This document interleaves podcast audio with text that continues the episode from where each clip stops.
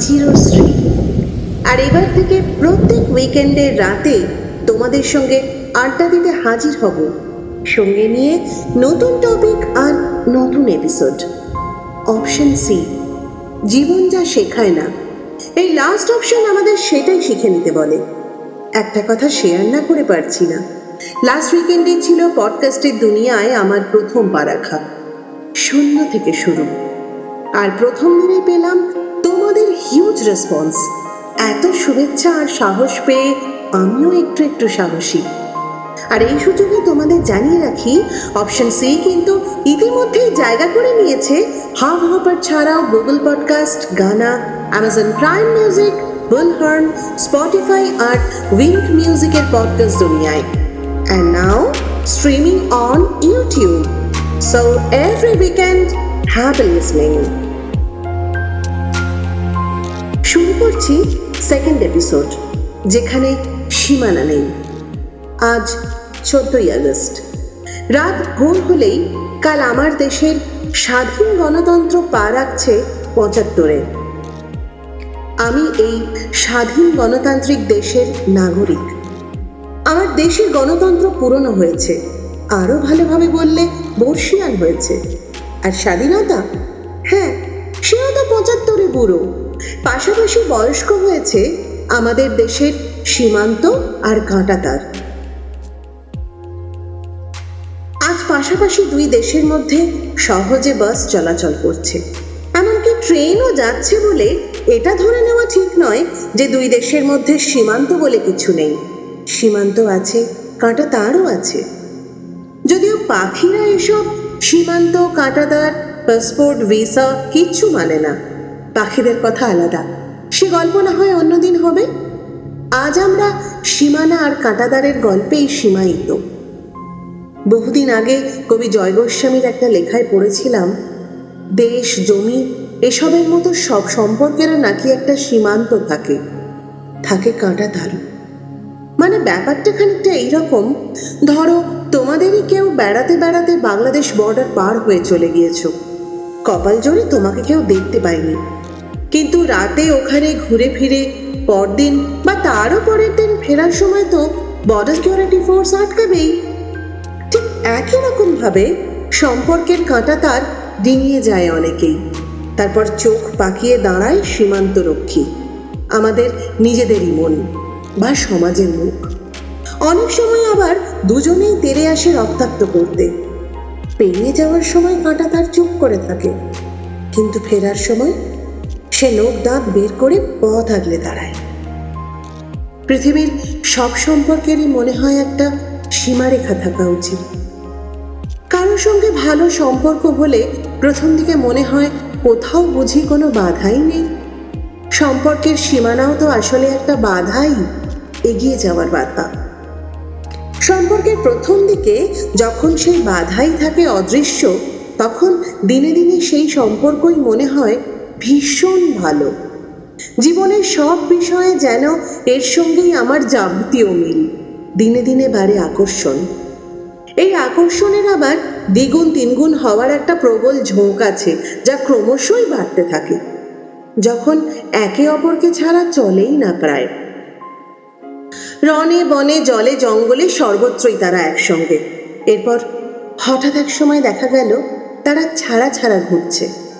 টোকা দিতে সম্পর্কের চুন বালি ঝরতে শুরু করল। অভিযোগ, পাল্টা অভিযোগ। ঈর্ষার চাবুক কারণে হোক বা অকারণে, একবার দাঁড়িয়ে গেলে খেলা শুরু। স্বয়ং ওথেলেও এই ট্র্যাপে পা পিছলে গেলেন। তো আমরা তো কমন ম্যান কি হলো বলুন তো?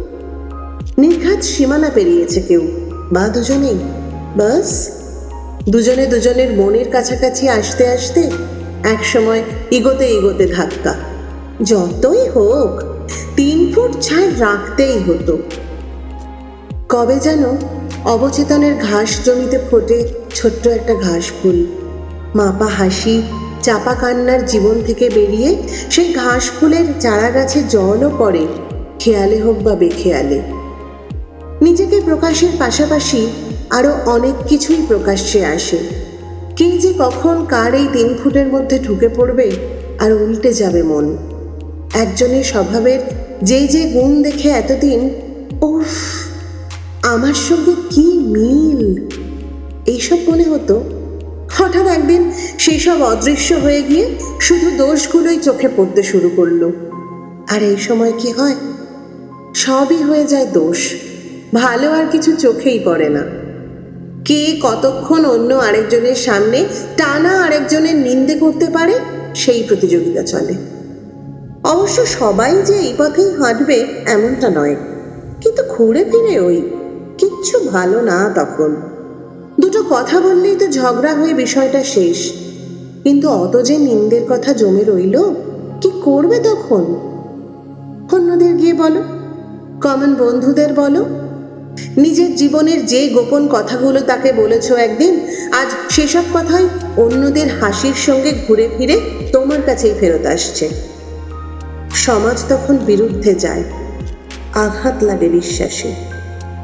সমস্ত কথা রক্ত ভেজা আধ ভাঙা মন, কান্না ভেজা স্মৃতি।